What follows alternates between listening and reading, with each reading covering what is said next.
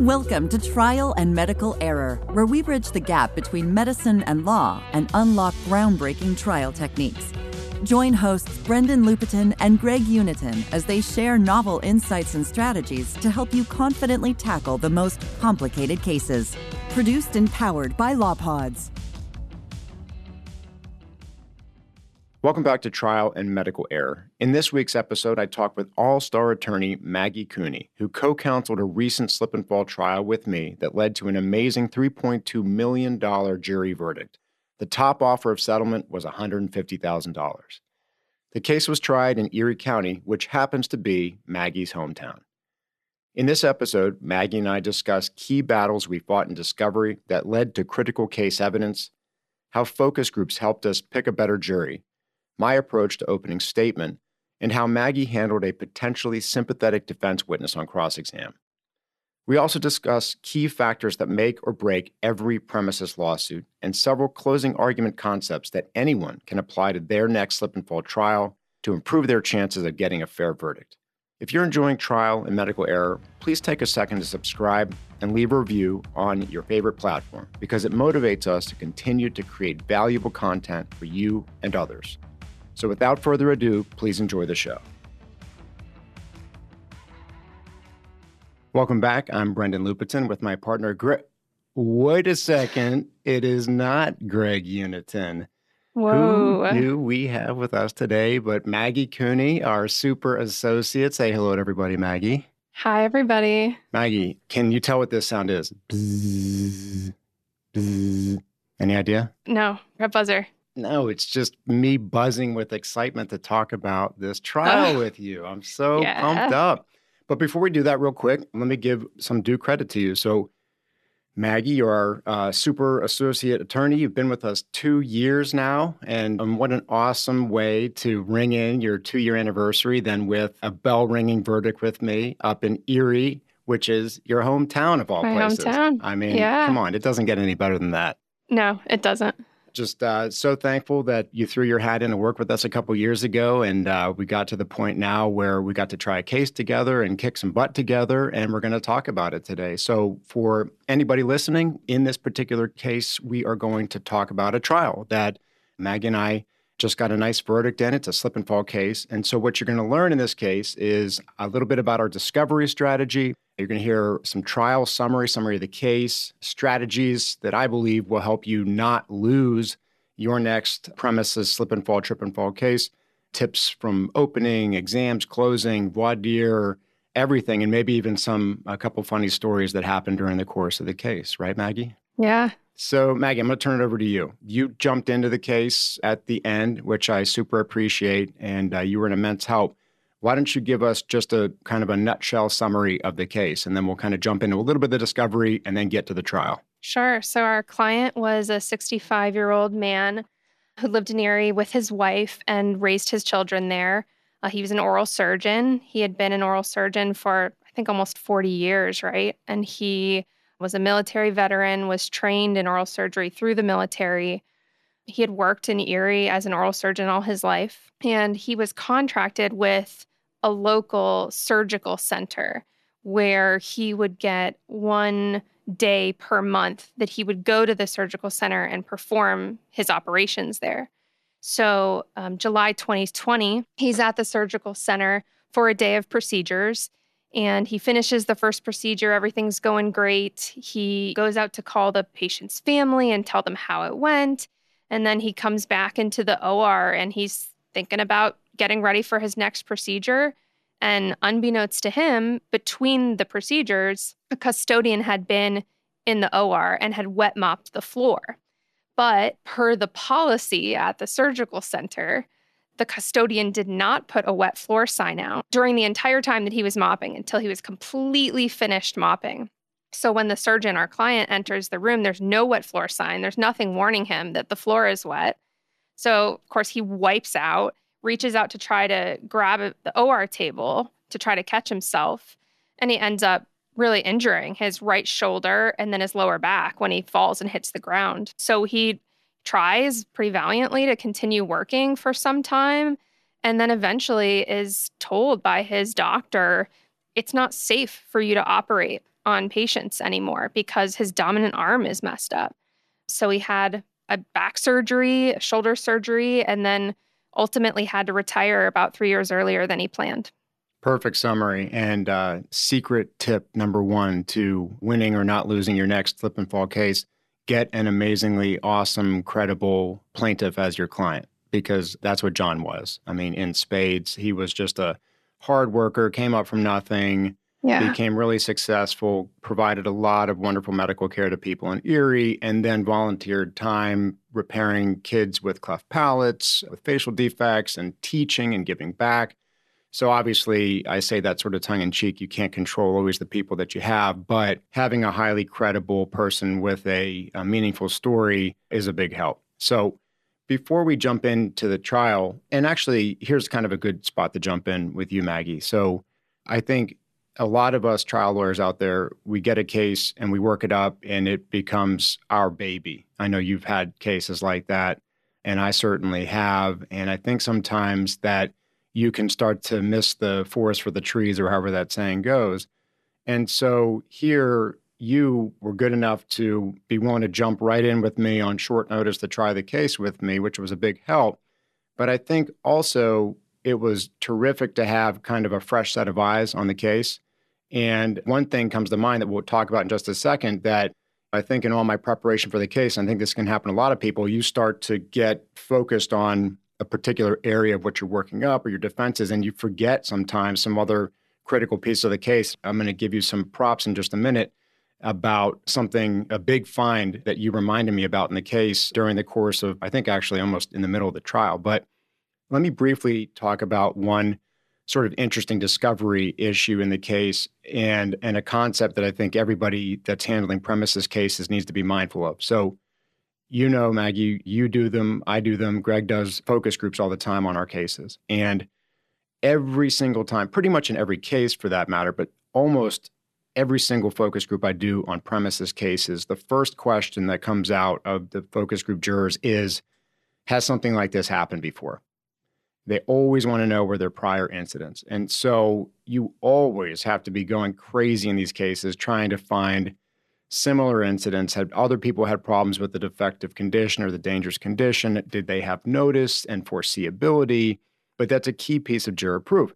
And so in this case, I sent discovery requests were there prior incidents. And as is often the case, you don't get a completely accurate response in written discovery initially. And they told us no, there were no prior incidents before uh, Dr. Alanja's fall. But we kept digging, and every single witness that I talked to from the defense, I would always make sure to ask them, are you aware of anybody else slipping and falling in the OR? Is there anybody else falling in any way at the hospital? And the first thing I found out was that the custodian in question, Mike S., as we'll infamously refer to him as, he had slipped and fallen on his own wet mop floor and he was wearing slip resistant shoes. So that was sort of an interesting point that starts and kind of shows you how dangerous this condition is that even somebody that just wet mopped it, knows where it's wet, is wearing slip resistant shoes, still fell and got injured on their own wet mop floor. But we keep digging, and then I find out that one of the maybe witnesses, but people in the vicinity, actually was aware of a slip and fall. And it was her, of all people, that had slipped and fallen two years earlier. So keep digging. What happened? Well, there was no wet floor sign. Well, gee whiz, that's just like what happened in our particular case. Where did it happen? In the OR. How did it happen? Well, it just been mopped by the custodian. I mean, the facts start to line up perfectly. Final question Was there an incident report? And she says, I think there was. And then you go crazy on give me the incident report. And you actually, this is when you first started to get involved in the case. You helped me fight the redactions, right? Yes. And right. So the background to that was that you found out during her deposition that there was this prior fall and that there was this incident report out there that the hospital had not produced. Exactly.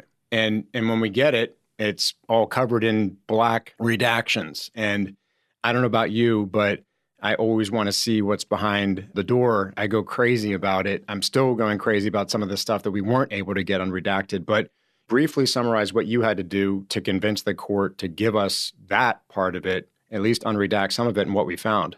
Yeah, I mean, it was a motion based on different peer review principles, and basically that when it's a standard incident report that is filled out same day of the incident, and it's not submitted to a peer review committee, you know, an official committee for that purpose. And if it's especially if it's just describing the events that happened and the facts of what happened, it's absolutely discoverable. And I thought one of the interesting things that ultimately I think the judge got spot on was that our own client's incident report had large sections of it redacted too. And I had tried unsuccessfully to get those withdrawn so I could see what they had written in that incident report.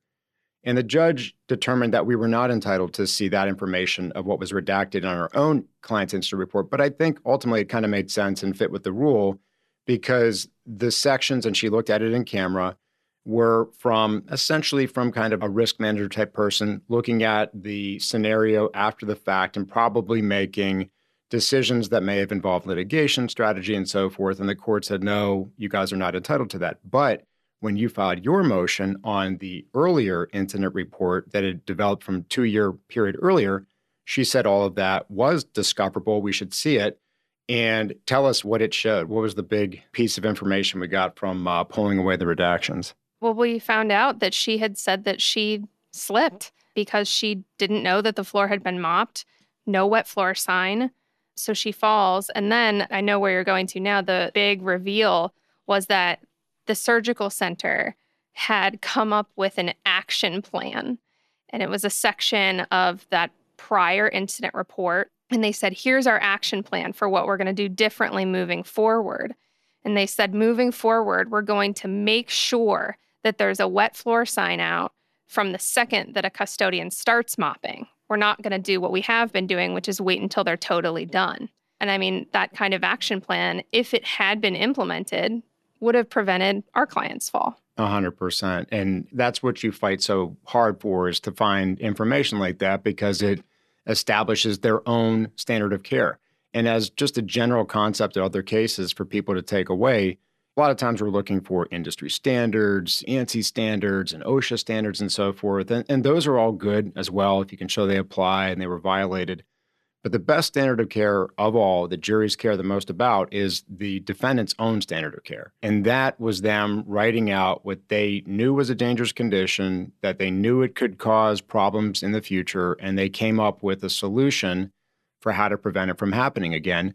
The problem was that they didn't implement it because I think ultimately it was another hot button issue for jurors a lack of communication. Nobody ever communicated it.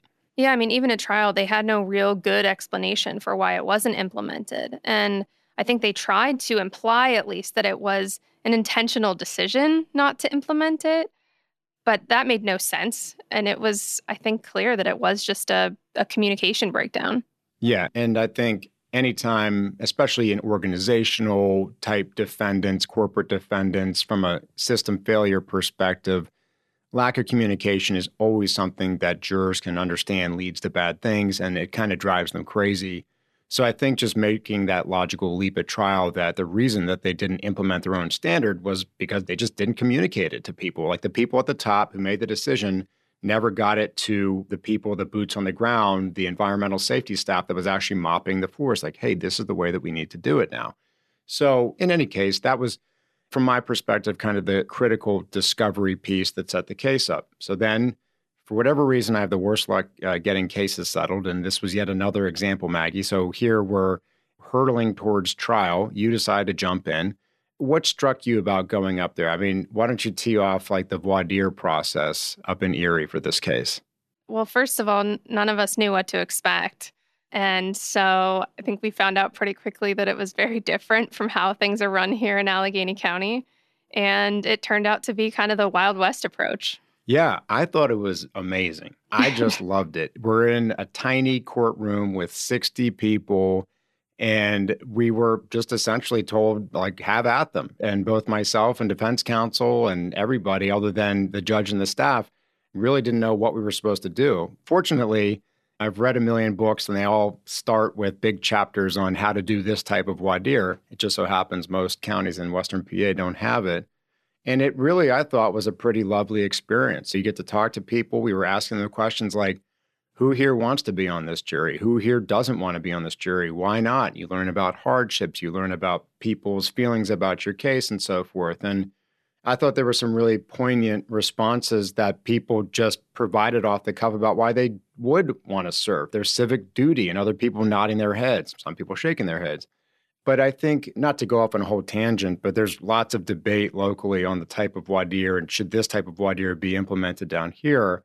And I found it extremely efficient. We selected that jury, I mean, very, very quickly. I think we were done basically by lunchtime practically. Yeah, it was fast. For people that say it takes too long and so forth, I don't think that's the case at all. And if anything, I think you really get to identify people because it's a much more, I don't know, just less structured discussion. And so you can see other people responding what other people are saying and other people are speaking up. And you can, you know, one person's responding to another person. And obviously, I think I probably did a pretty poor job because you are never going to be very good at something the first time you try it. But nevertheless, I felt that we were able to identify a lot of people who shouldn't be on the jury just for variety of cause reasons. But ultimately, I think, well, the verdict proves it. We picked a good jury as a result of the whole process. Absolutely. So, opening statement. Yeah. I gave it. What did you think about it? And you don't have to just say it was good or something. You can say it sucked. But the one thing I want to ask about is that you chose this time to read your opening statement. And I've seen you in trial before, and I've seen you do it off the cuff. And so I'm wondering why did you choose to read your opening statement this time, and how did that feel for you? Okay. It's such a simple question, but I have so much thought on this. So I'll give you a little backstory of something that just happened a couple days ago. So I went to Trial Lawyers University seminar in Manhattan uh, last week, and you're listening to all these just top of the food chain trial lawyers, and a bunch of them were just extolling the necessity of never reading, no notes in opening statement. You must make a connection, and um, that can kind of be disheartening to some people. I've tried enough cases at this point to realize that horrible saying, "There's more than one way to skin a cat." So fortunately, even though, you know, it's always disheartening to hear these legends of trial telling you the way that you tried to do something was the wrong way, I listened to my hero, as you always have to hear from me, Rick Friedman, talk about the way he approaches trials. And he made an offhanded comment in a podcast he did on uh, Cowen's Trial Lawyer Nation recently and said that he just has a terrible memory for facts. And so he has to refer to his notes frequently during opening statement. So, hey, my hero, my favorite trial lawyer of all time, does it that way. So it's fine. And in big picture, the reason I chose to do it is I've done it both ways. I've gotten good verdicts by not using notes. I've gotten them with using notes. I've lost both ways. And for this particular case, I felt that words in particular mattered. I think reading your opening. And as an aside, I'm not sitting there like holding the paper up to my face, like reading it word for word. I have my outline on sort of a music stand or like a, a very thin sort of thing in front of me, and I'm referring to it. Okay, so I'm looking down, then I'm looking up, and I'm finishing the sentences, looking at people. And I just find it's much more stress reducing. You can be much more precise with your wording you're not going to screw something up. It takes your tension down, your anxiety down. You can work on it ahead of time. It's easy to change wording around or language or move things around on the fly, even though that might sound counterintuitive. And I also, for me personally, and I think everybody needs to make their own decision on this, I have a tendency to get kind of worked up and over animated. And sometimes I think that in opening, that's not the best way. So if you're someone that's like me and you can get very animated and overly energetic and you know combine that with the adrenaline at the start of trial by having that there and going through it very methodically and focusing more on the way that you say the words and the way that you look at people and you know precisely that everything's there i think it comes off much more kind of cool calm collected not as in your face at the beginning you can save that for closing i don't know how that strikes you having sat there and, and listened to me do it yeah i mean i think what i took away from it is you wanted to portray that we're there telling the whole story, both sides of it. We're not hiding anything. These are just the facts. And I think hearing you read it, it took away some of like the pushiness of like, I'm this persuasive lawyer who's going to try to convince you or sell you on my story. Yeah. And I think a lot of times, and when you give it without notes, you have to practice it over and over and over and over again, which I do a lot of times. But that in and of itself takes a lot of time and that takes time away from preparation on other fronts. So There's pros and cons to both approaches, but for anybody out there nervous about starting trial or anything like that, I mean, look, Shanin Specter read his opening statement in the Goretzka trial that wound up in a $109 million verdict. Like I said, I've gotten great verdicts from doing that approach before. So it's not like it's going to win your case or lose your case by doing that. And so you have to look at, under the circumstances of this case, which is the better approach for me. By the way, you wordsmithed it a lot. So thank you, because that's another nice thing. You can write it, you can give it to somebody else, get their thoughts on it, they can edit it. So that was really helpful as well. So opening goes well, just from we've talked a little bit of opening, but the basic approach is rule, story of what the defendant did, focusing on their conduct, then essentially undermining, so coming up, talking about the defenses and undermining them. Remember, anybody listening, that when you're addressing defenses, if you can show why the defenses are irrelevant versus just trying to distinguish them or show why they're not important, the irrelevant argument is the best of all. Uh, that's much more effective if you can show that it just doesn't matter, which is the way that we approach some of their biggest defense arguments. And then finally, you tell the story of the plaintiff. Although, and this will be for another episode, I'm toying with a new way on how to approach opening. So we get into exams. Did you want to say something? Yeah. Do you want to talk about our safety rule that we came up with? Yeah. What did you think about it? So I'm trying to think of exactly what it was. Well, we right? worked on it. You and I worked. It was basically your rule I took. I know, right. But it was when a healthcare corporation creates a hazardous condition. Yeah. They must take steps to make it safe, right? It was something like that. It was because that's exactly what happened. And then remember the key, and we talked about this in an earlier episode, but I think with rules that you're going to frame your case around, you better tie it to the jury instructions. I just think it's always a bit of a fail if you're making your rules about things that are not ultimately the law. And I just like to be able to say in opening too, like, okay, so that's the rule. Who says it's the rule? Well, it's the rule because that's the law in the Commonwealth of Pennsylvania. And I think that's personally much more compelling than just about anything else. Right. And something that we had talked about when we were coming up with that rule was really leaning on the fact that this wasn't just a danger that they knew about, it was a danger that they made. They created this danger. Right. Those are great cases. And that happens a lot. And you and I have talked a lot about that, even in medical malpractice cases and so forth, where you can focus on those cases where it wasn't a prevention type negligence. It was they created it, they started it, and then now they even have the burden to protect. So in a med mal context, like in a surgical case, maybe it wasn't negligence to that the bowel was injured, but they were the ones that caused it. So you focus on they caused it. So they've got almost higher responsibility to look out for it and fix it. Same thing here. They wet mopped the floor. It wasn't negligent that they wet mopped the floor, but they created that dangerous condition. So they've got to take steps to protect everybody from it. Yeah, absolutely. And I think you know it's a good opening when the defense gets up and gives their opening and they don't really have much. There's nothing new that comes out. There's nothing that they really get you with with the old like, well, what they didn't tell you, you know, which is always like the worst feeling if they they pull some card out on you that you left out. So you got to be thorough with what defenses you're going to undermine and how you tell your story. And also, I think underselling what you're going to prove in the case. Like, you better be darn sure that you can back up everything that you tell the jury because the defense is going to let you hear it throughout the case if you don't. So I want to pivot to we can't go in absolute excruciating detail through the whole trial, but one of the aspects of the trial that I was most impressed by and I did not want to do, and so I was thankful that you were there. I'd like you to talk about how you prepared Karen, John's wife, to give such compelling testimony. Yeah, Karen was reluctant to testify. The case had really kind of been spearheaded by her husband. It was his injury. But of course, she was a key part of this and has been hugely affected by it. But she was nervous about testifying and she was very concerned about things like dates. Well, what if I get this date wrong? And I think really the key with Karen was the preparation over time and so while I didn't want her testimony to be scripted or even too rehearsed, we met several times in like the two or three weeks leading up to trial to talk about her testimony. And it started with as just a conversation.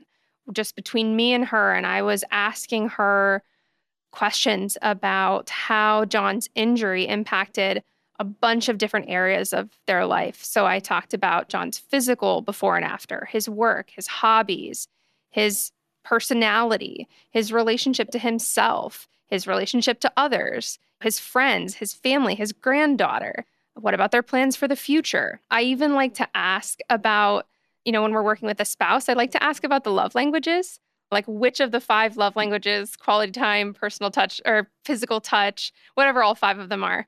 I like to ask about how does your spouse show you that they love you? Then you can kind of talk about has that been impacted in any way by their injury? You're literally doing all direct exam preps from now on because I don't think I could ever get away with asking one of our clients about the, their five love language signs or I mean, I love it. It worked great, but I think it just goes to show that uh, different people are, are, capable of doing different effective uh, means. But I didn't mean to interrupt you. It just no, yeah. And what I was looking for with her was looking for the stories that kind of had that resonance of emotional honesty behind them because that's what the jury's going to connect with the most. The jury's going to sniff it out if it's fluff or if it's BS. And so we talked a ton and we kind of just whittled it down over time where I was seeing the areas that her testimony was stronger, where the stories were stronger. And so we started to identify that the biggest element of the damages, I think, was the loss of John's identity as a surgeon.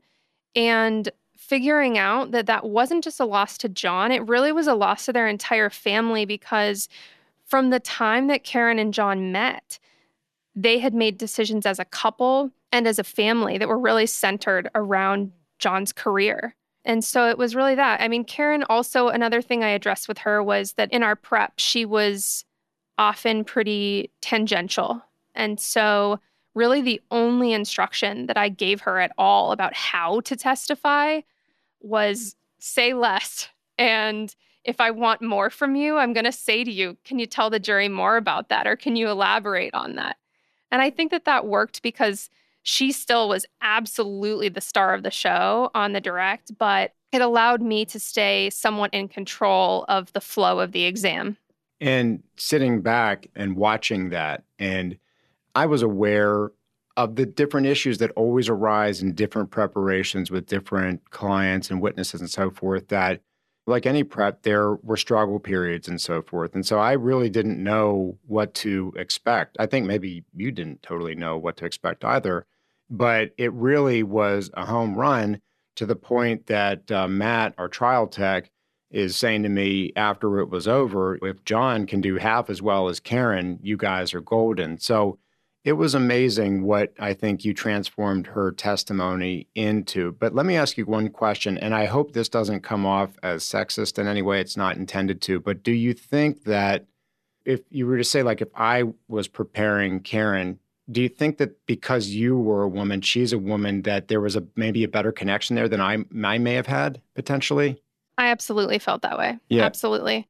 And I've found that when working with daughters or surviving spouses, surviving wives, I do think that you can ask some of those questions that are a little more personal and you know maybe they just feel a little more comfortable talking to you. I think that is so apparent listening to the way that you prepared her, how she ultimately unfolded that I do not think there's any way that by my ability, whatever our dynamic would have been, that I could have ever, I think, tapped into the connection that that you developed with her. So that's really interesting to see. And it was, like I said, very apparent during trial. So while we're, you know, focusing on you for a second, tell me about similar thing, but different scenario. So who was the sort of the defense star of the case? It's Mike S., the gentleman that was mopping the environmental services custodian and we sat down and thought, and I said, Maggie, I feel like you are the person to do this exam. And tell me about that experience and sort of how you approached it and how it went. Yeah. And so the reason that we thought that, that I would be the person to cross the custodian during our case in chief is that we were very concerned about it coming off that we were like beating up on this poor guy who was just there doing his job, mopping the floor, and actually doing exactly what they told him to do, which was don't put the wet floor sign out yet, not until you're totally done. And so we really wanted to take a super gentle approach with him and make it really clear to everyone that we were not blaming him. I think, as far as how to convey that, the first thing was just tone, that I tried to be really soft and gentle and friendly with him on the stand. And then I think maybe my second or third question with him was Mike, do you understand that our team hasn't sued you and we aren't saying you did anything wrong? And I wanted to get that out explicitly because I wanted to try to lessen any defensiveness that he was going to come into the trial with. And I wanted it to make it explicitly clear to the jury we are not blaming this guy. And it's true. I mean, that's one of those truths of the case that sometimes you can kind of lose sight of what you're doing. I mean, you get into, well, it's cross exam mode and he's their guy. And sort of the default thought is like, we've got to just crush him on cross exam. And you're thinking, no, this guy's a completely innocent. He was literally just following the policy orders that he was given. And it really said as much in his deposition.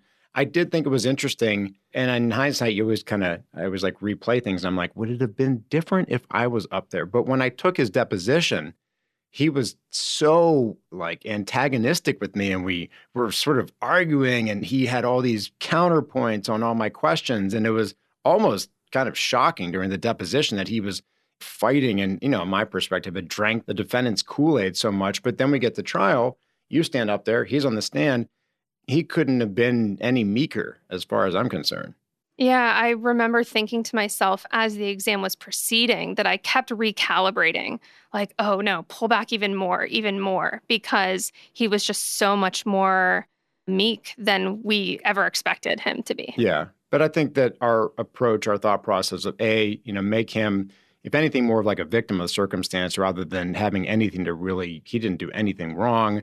I think, again, because sometimes I can be more of a wrecking ball on uh, cross exam, it was better for you to do it just you know out of excess of caution that I might come off as as too aggressive to this guy that that was the worst way that you could have played his exam.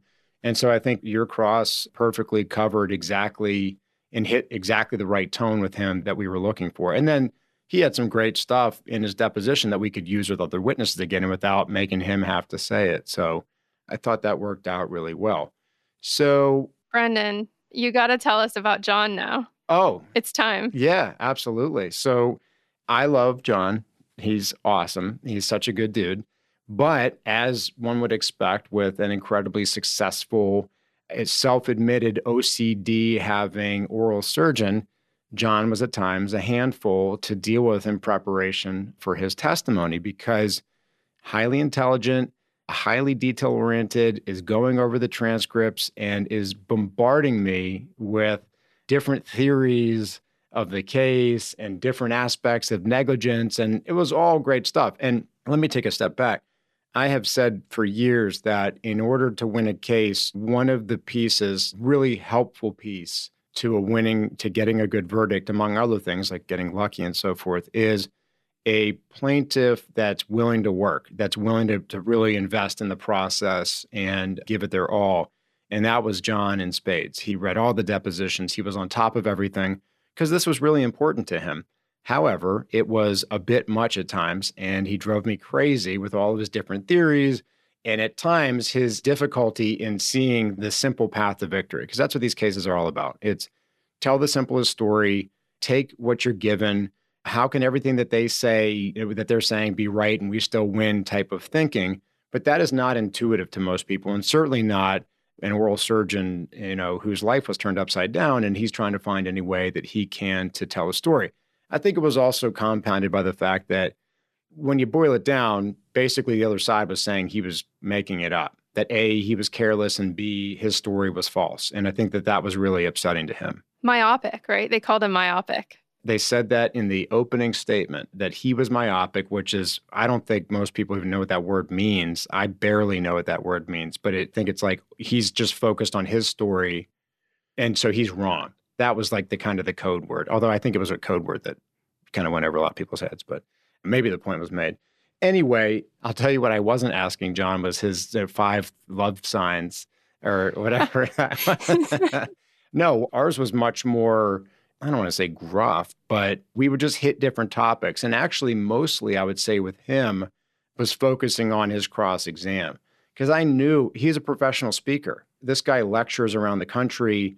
He knows how to speak to audiences. So I didn't have to sit there and go through, hey, you know, if you can make contact with, you know, eye contact with the jury and so forth. If anything, I had to tell him, sort of like what you told Karen, dial it back a bit. Don't go off on these tangents as he was wont to do, as a lot of people are at times. So he did a pretty good job of that ultimately. Really did not ever go through full blown, full testimony with him because I learned from the last trial that where I think I over prepared Marco in that case. This one I tried I wanted to back off a little bit. It was more sort of natural feeling. And I think it came off more natural feeling, even though John had very specific things that he was dead set on saying. And I knew he was going to say them no matter what. The one funny line that you actually helped me out with your good preparation was you, I don't know if it was intentional, but Karen said on her testimony that John's a crier. Okay. And again, I don't mean to be sexist, but my personal take is that juries, they don't want to see most people cry. They really don't want to see men cry. And that's probably a terrible thing. And I'm a bad person for saying that, but that's my personal take. And so I always tell my male plaintiffs, like, if you can help it, don't cry because there's just too much of a risk that the jury's going to think that their crocodile tears, you're turning it on to try to tap pull on their heartstrings. And it's just so much more likely to backfire. The best I will say is almost crying, but not crying. But that's probably too much to ask of people. So, anyway, Karen set, tells the jury, Oh, watch out, because I'm not the emotional one. He is. And he cries at the drop of a hat. And lo and behold, we get into his testimony. And I don't know what it was, like the fifth question, he started crying. And, and I basically yelled at him and I said, John, let's go. We're none let's of that. yeah, yeah. We, we, are not. I mean, Karen t- warned us about this. We're not getting into this. And I think it was kind of a good sort of way to deal with that. And Bia, I think the reason why that didn't hurt the case and it didn't hurt the jury's view of John is that he wasn't crying about his own injuries or his own losses. He started crying when he was talking about the kids with cleft palate. I know that he operates. On. Even still, I was worried about it. But ultimately, I think he did great. And interestingly, I think he came off better in his cross than he did mm-hmm. on his direct exam. And I think that kind of makes sense. As long as you don't fall apart on cross, you can oftentimes even look better than you did because the direct is kind of people know, like you guys probably planned a lot of this out and it's set up. Whereas cross, they know it's the other side trying to get you. They're going to be a little bit more sympathetic a lot of times, unless they really don't like you. So I think that that helped. I just want to kind of put a, I don't know what, but just pause out for a second and talk about some big picture uh, strategies for premises cases that we implemented in this case. Okay. And it's very, I think, relevant to how we approach John. So, a couple different things. In the way I look at premises cases, probably more than any other type of case that one could try, the impression that your client makes is critically important. Okay.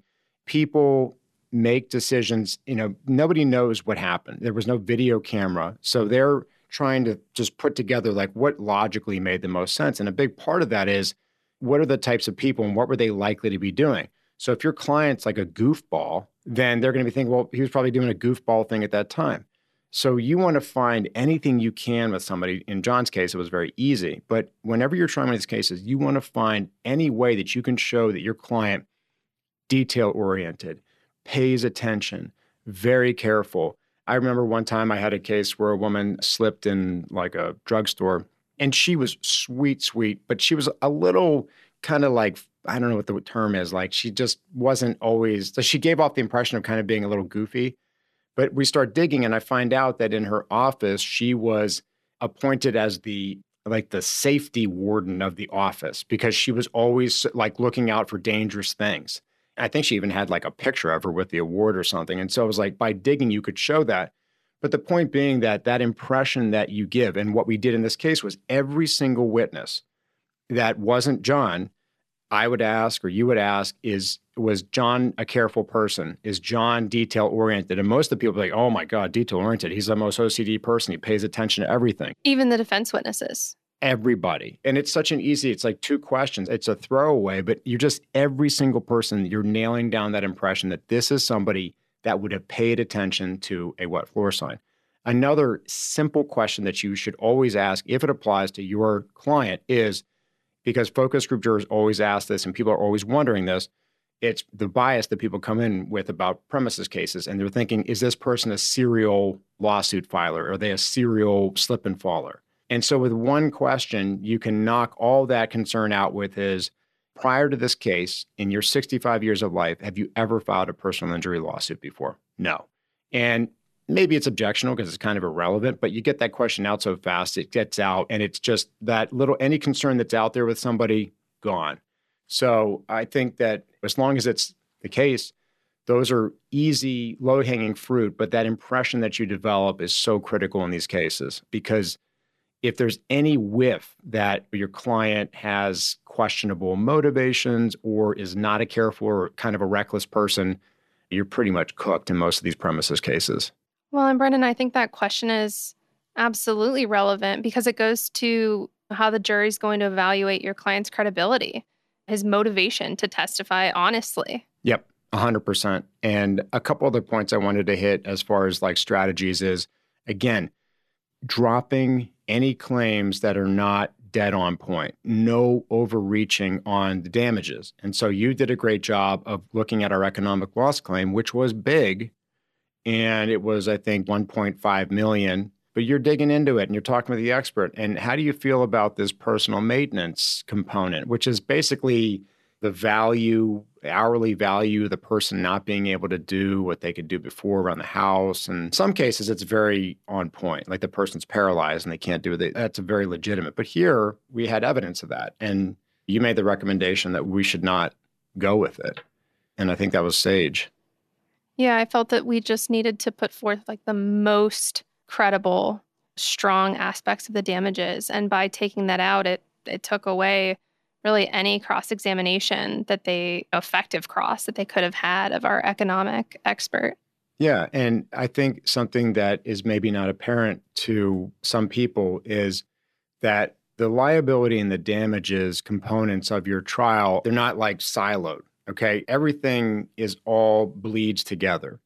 And if maybe your liability case is airtight, but then the jury feels you're overreaching on your damages, and here, not only does that impact potentially the damages that they want to give your client, but it also starts to undermine your credibility, or maybe it gives more credence to the defense arguments on liability. So it's much bigger in that sense. And so you have to look around at all aspects of your case of watching out for anything that could be construed as not really upfront, not really accurate, maybe an overreach, and look to drop that. Brendan, while we're talking about this concept of trimming down to really what is the strongest, I saw you do that with our medical experts because I think at one point pre-trial we had like five potential medical experts and we ended up presenting only two. And so I wonder if you can talk about that. Yeah, and this was one of those cases where John at 65 had a myriad of prior surgeries and medical conditions. He had back surgery, neck surgery, knee surgery, hip resurfacing surgeries, and then had multiple surgeries after this, some of which were related, some of which were not. Very, very messy medical picture. And so the way that I look at it is like you've got to break it down into two parts. One is have your arguments, which we're going on a bit here, so I'm not going to go into all of them here we can talk about it in a future episode, but you had to have all your arguments to explain how aggravation pre-existing injuries work, the aging process, that people with pre-existing conditions are just as entitled under the law to make a recovery for injuries caused by negligence than everybody else is, all that stuff. And what we did in opening real quick and throughout the case was we framed all of his prior unrelated medical conditions as things that he had overcome to make it that it was impressive that at 65, this guy had gone through all these different surgeries, followed doctor's orders, done all the medical care that he needed, and got back to being able to practice again and make it a noble thing rather than like this decrepit person and this was all going to happen anyway. But on the flip side, on the afterward, like what you're referencing, I mean, he saw everybody under the sun neurosurgeons, different neurosurgeons, orthopedic surgeons for the back, for the shoulder, physical therapists, uh, different physiatrists for, I mean, it was unbelievable amount of medical care. I mean, and to his credit, it was because he was trying to get better. He was hell bent on continuing to practice for as long as he could because of how much he loved it. And again, you got to find what is the truth? What is the real story behind all of it? Because at first it's very daunting. You're like, oh my God, like, how are we going to prove this? And I had actually taken the spine surgeon's deposition long ago. He was a little wishy washy on causation.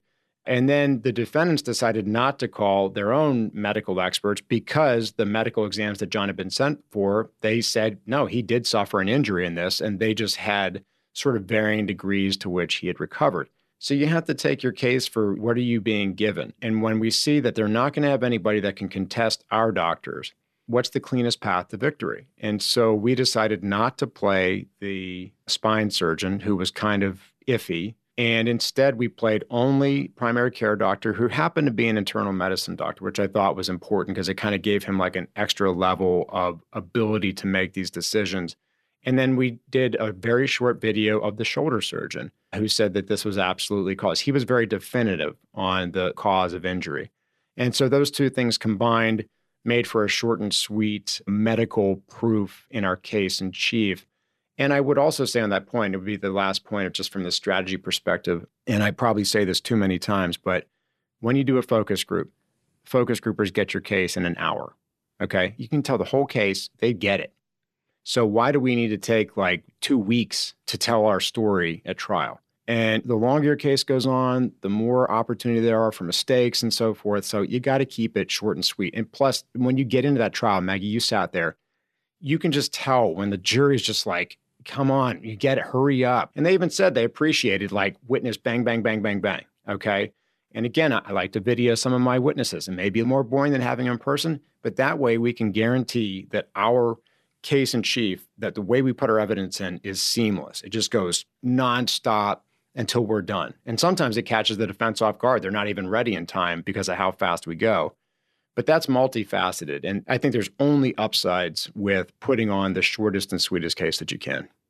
So we're wrapping up here. Closing argument. What were some of the key things that we chose or we felt we needed to focus on at that point? Well, so I'll start with some of the best feedback that I thought we got from the jurors after the trial, which was that someone, one of the jurors, came up to you and said that they thought you did such a great job of cutting through all the BS. And I want to hear what you think about that and how you did that in your closing.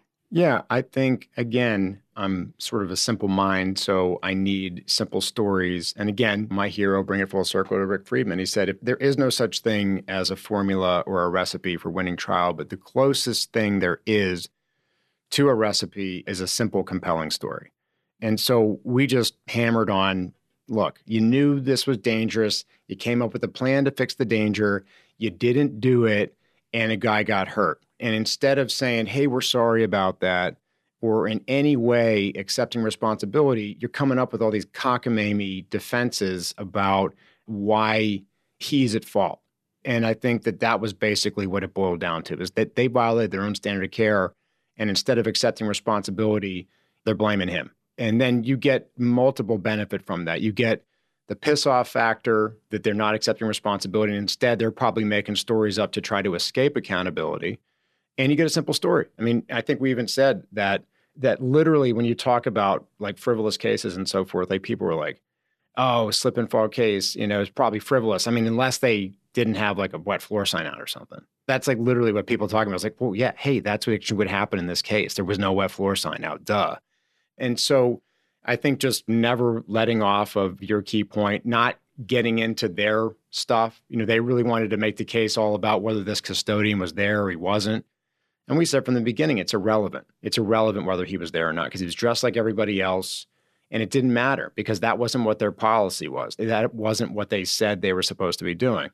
And then, you know, we added some humor and you and I were laughing about the idea of like, a surgeon having to walk under the way they want to practice medicine, having the surgeon walk in, he's got to like rub his toe on the floor to see if it's slippery or not before he goes into perform his procedures. Like, is that what you want your surgeon doing before he pr- operates on you? He's like checking to make sure like it's safe. Can I go in here? It's like, I mean, just some of the absurdity of it. That was the moment of your closing that I think was like the let's get real here right. moment and i just loved that. Yeah and, and i think just calling some things out you don't get the chance to talk to the jury but you kind of feel like you know what is like they're joking about.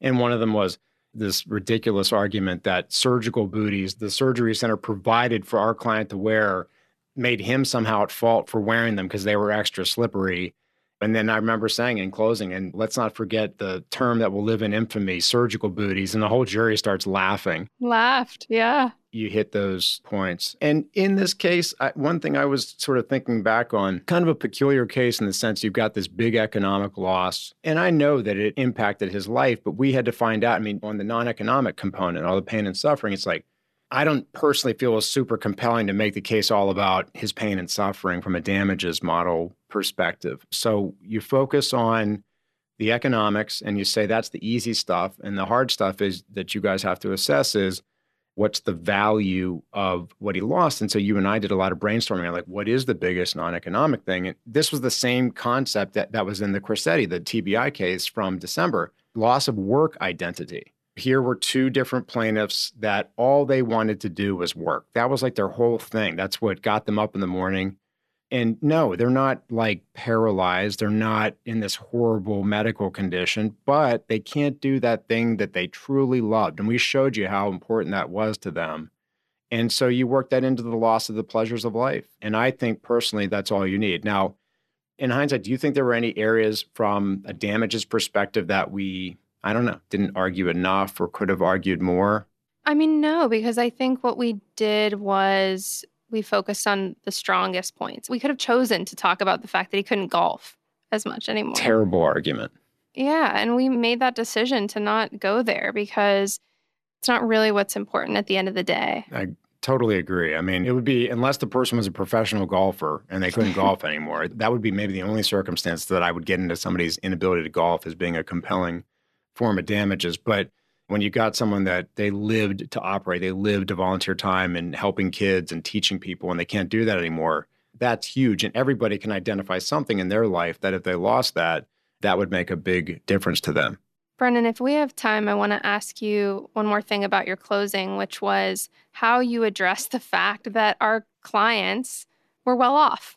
Yeah. And you and I, I think the trial went in so well, and I felt really good that we were winning, but couldn't. I mean, I remember you and I were walking around waiting for that verdict, and I, I was saying my biggest concern is that they're and the defense was clearly banking on the same thing that look, this guy's rich, so he's not deserving of money. Is really what it boiled down to. But again, I think in situations like that, you've got to put it on the table. You can't let it be this kind of like insinuated concept out there. And so I was just very blunt with it. I said, you know, actually, because I think this is important. This was going to be my sort of trial tip for the day.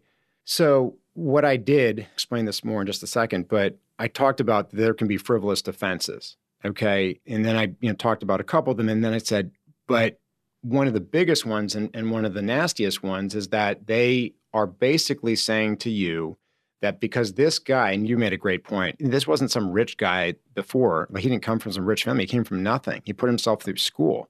So they want you to punish him for pulling himself by the bootstraps and becoming a successful oral surgeon and saying that money that he's entirely entitled to, that there was nobody that opposed it whatsoever. He shouldn't get that because he's rich. That's what they're telling you. And I literally said to them, and they're banking on you, they're banking on a jury, people from the community area being cheap with this guy.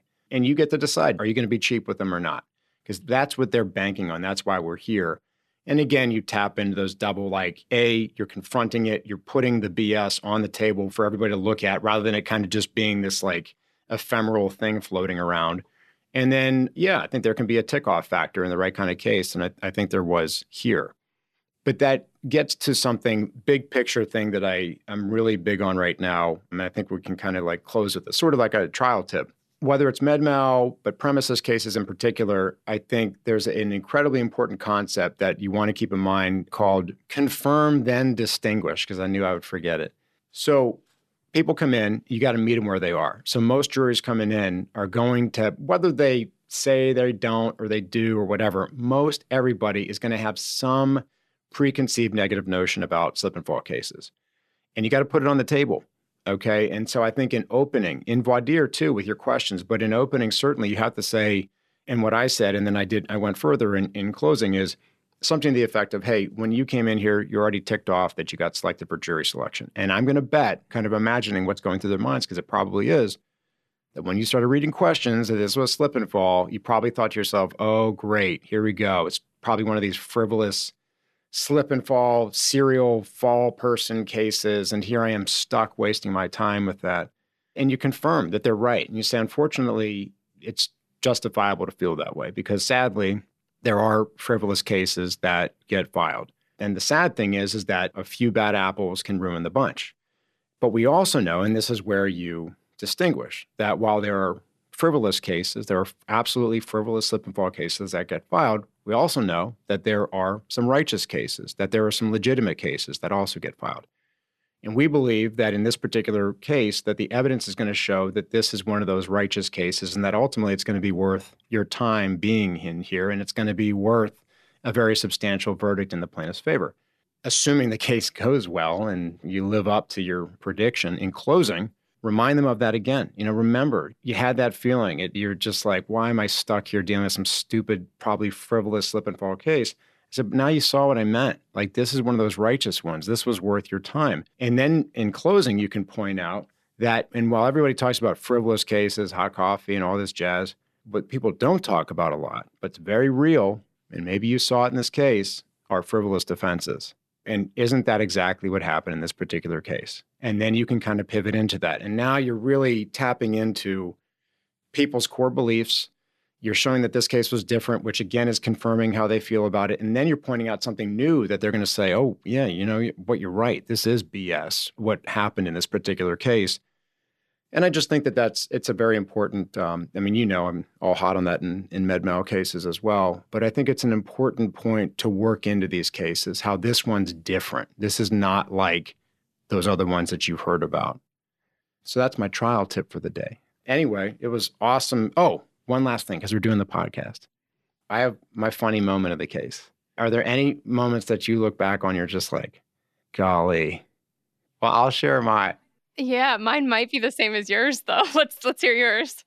My favorite, because uh, it's so relevant to what we're doing right now, is that right before opening statement, there was a motion made by defense counsel to preclude me from using my I don't even know what they were like illegal trial strategies and reptile and you know some other you know legal word salad stuff and and it came out that defense counsel had been, I guess, reading things I've written and, and certainly listening to the podcast and made reference to this very podcast to the judge and said that Greg had said that uh, we're priming juries or something crazy like that.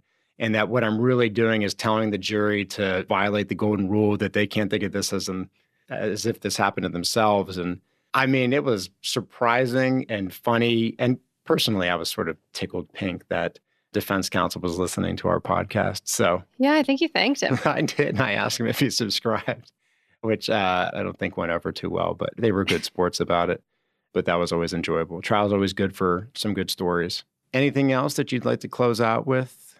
Uh, just to say that I think we also got lucky in the sense that we had a really excellent trial judge and defense counsel that we worked really well with and were able to sort out a lot of the you know, motions in limine and things like that. And it was fun and amicable between us throughout the trial.